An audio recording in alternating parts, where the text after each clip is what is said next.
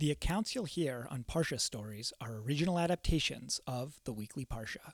Enjoy! You'll hear about a bush that burned, an evil Pharaoh who never learned. God split the sea in half, but we still built a golden calf. We got the Aseret Hadibrot and so much more in Sefer Shemot. Oh, cow, speak to us! This week's Parsha is B'Shalach, and picks up where we left off last week's Parsha with B'nai Yisrael leaving Mitzrayim, leaving Egypt, as free people. Moshe had all of the people gather their things together, including Yosef's bones.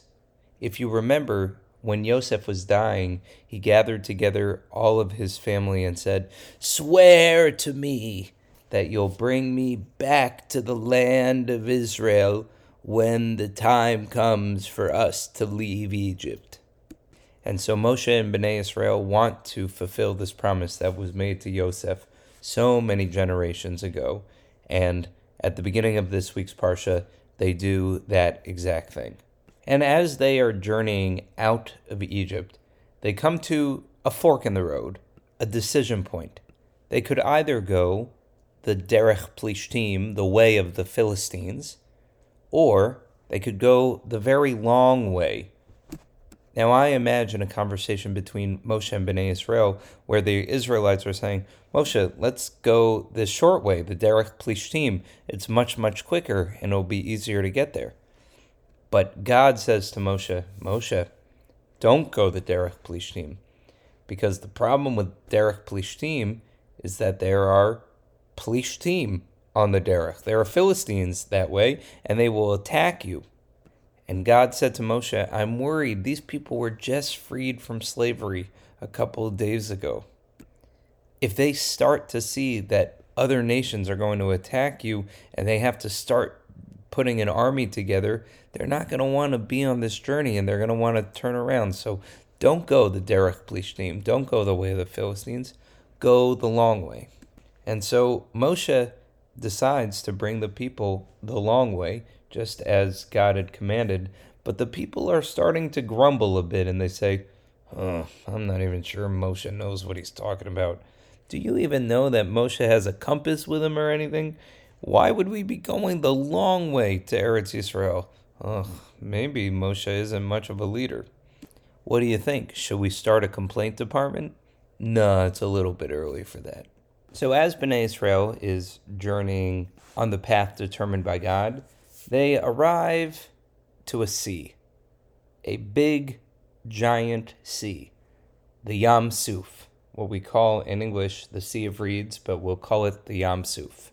And the Yam Suf was too wide to go around, too long to get across, and too deep to go through.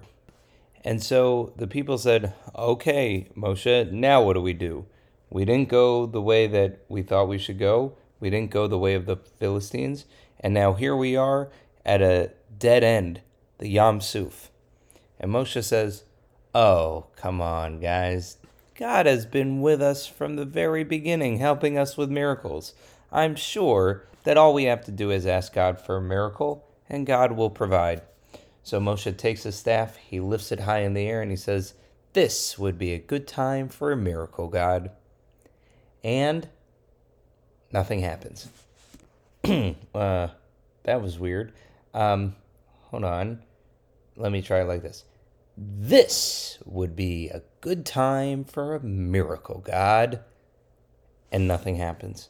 And it says that Moshe keeps crying out to God, praying to God.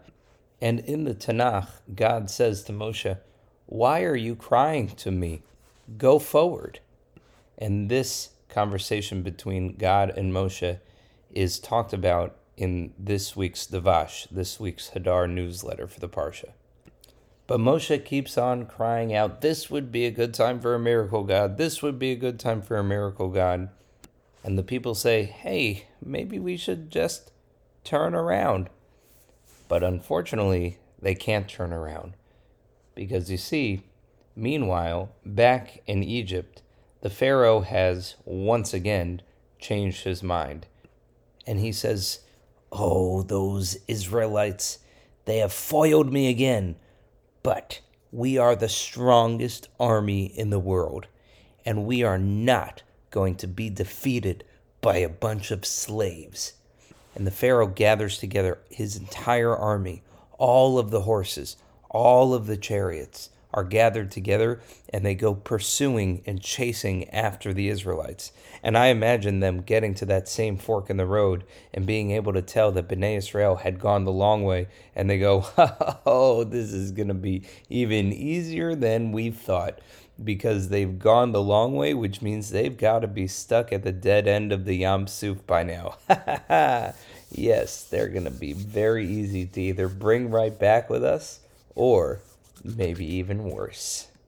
Now, B'nai Yisrael had scouts. They had Miraglim, who would travel up ahead, but also who would stay back behind. And the Miraglim come running up to Moshe, and they say, "Moshe, the Egyptians are coming. The Egyptians are coming." And Moshe says, "How far away are they?" And they say, "They've got to be 3 days away, but we can't turn around, because if we do, they're going to attack us. They have the entire army with them." And the people start to get very upset. And Moshe says, "It's fine, it's fine. I'm sure that God is going to provide a miracle.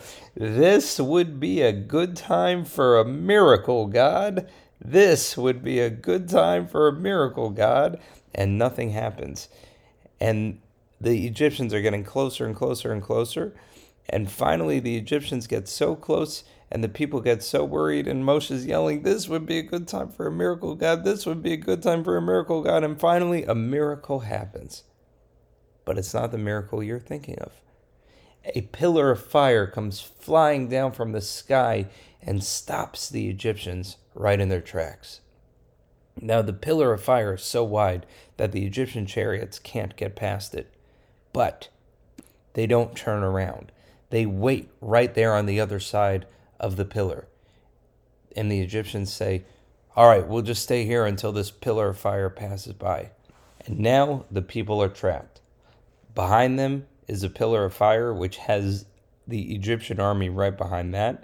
In front of them is the Yam Suf that isn't going anywhere. And they're yelling to Moshe, and they say, "All right, Moshe, I'm sorry to do it, but I have a complaint for the complaint department." And Moshe says, What is the complaint department? And they said, "We would rather be slaves in Egypt than die out here. What's the problem, Moshe?" "You know what, Moshe? You're an Egyptian all along, weren't you? And this is all part of some big plan. There must not have been enough graves in Egypt, and that's why you brought us all out here to die." And Moshe's like, "What? No, oh, this would be a good time for a miracle, God. This would be a good time for a miracle, God." And nothing's happening. Now, finally, as the Midrash tells us, one brave man by the name of Nachshon walks all the way into the Yam Suf until the water gets up to his mouth. And just as he is about to drown in the Yam Suf, swoosh, the miracle that we've been waiting for. The sea is split in half. On either side are walls of water. On this side, a wall of water. On that side, a wall of water. And down the middle, dry land. And B'nai Yisrael is finally able to pass through the sea. And once all of B'nai Yisrael is through, all 600,000 people are through. The pillar of fire goes up, and the Egyptians start to pursue after the Israelites. And Pharaoh says to the Egyptian army, "Go after them, go after them." And he throws them in.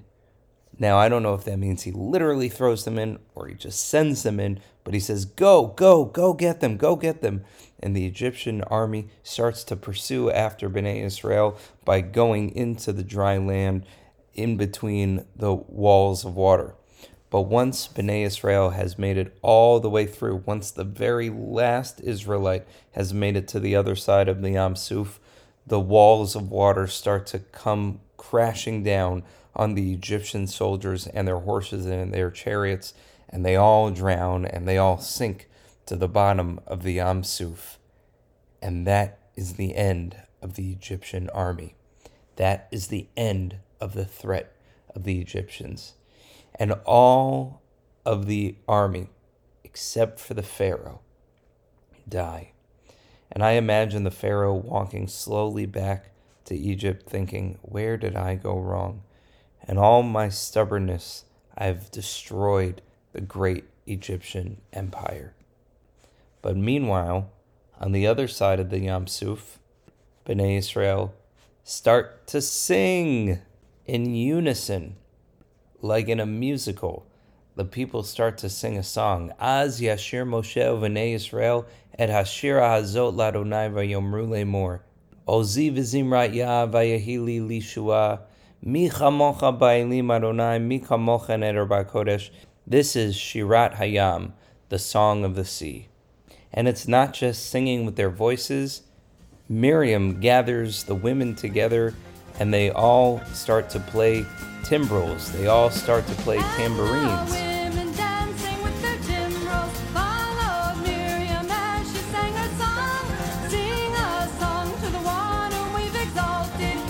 And if you're wondering, where did Miriam and the women get the timbrels from? Well, that's another question that's brought up in this week's Devash. And this is why this Shabbat, the Shabbat when we read Parsha B'Shalach, is known as Shabbat Shirah, the Shabbat where we have the great song that was written and performed by Moshe and Miriam and all B'nai Yisrael with gratitude for God for the great miracle, perhaps the greatest miracle in the history of the Torah, the splitting of the Yam Suf, Kriyat Yam Suf. And so B'nai Yisrael is finally free. They have nothing more to worry about from the Egyptians, who are completely finished. And they are well on their way to Eretz Yisrael. But now, in some ways, the hard work really begins, because B'nai Yisrael needs to become a functioning nation, a functioning society. And that actually might be even harder. And we'll start in next week's podcast, Parsha. Shabbat Shirah Shalom.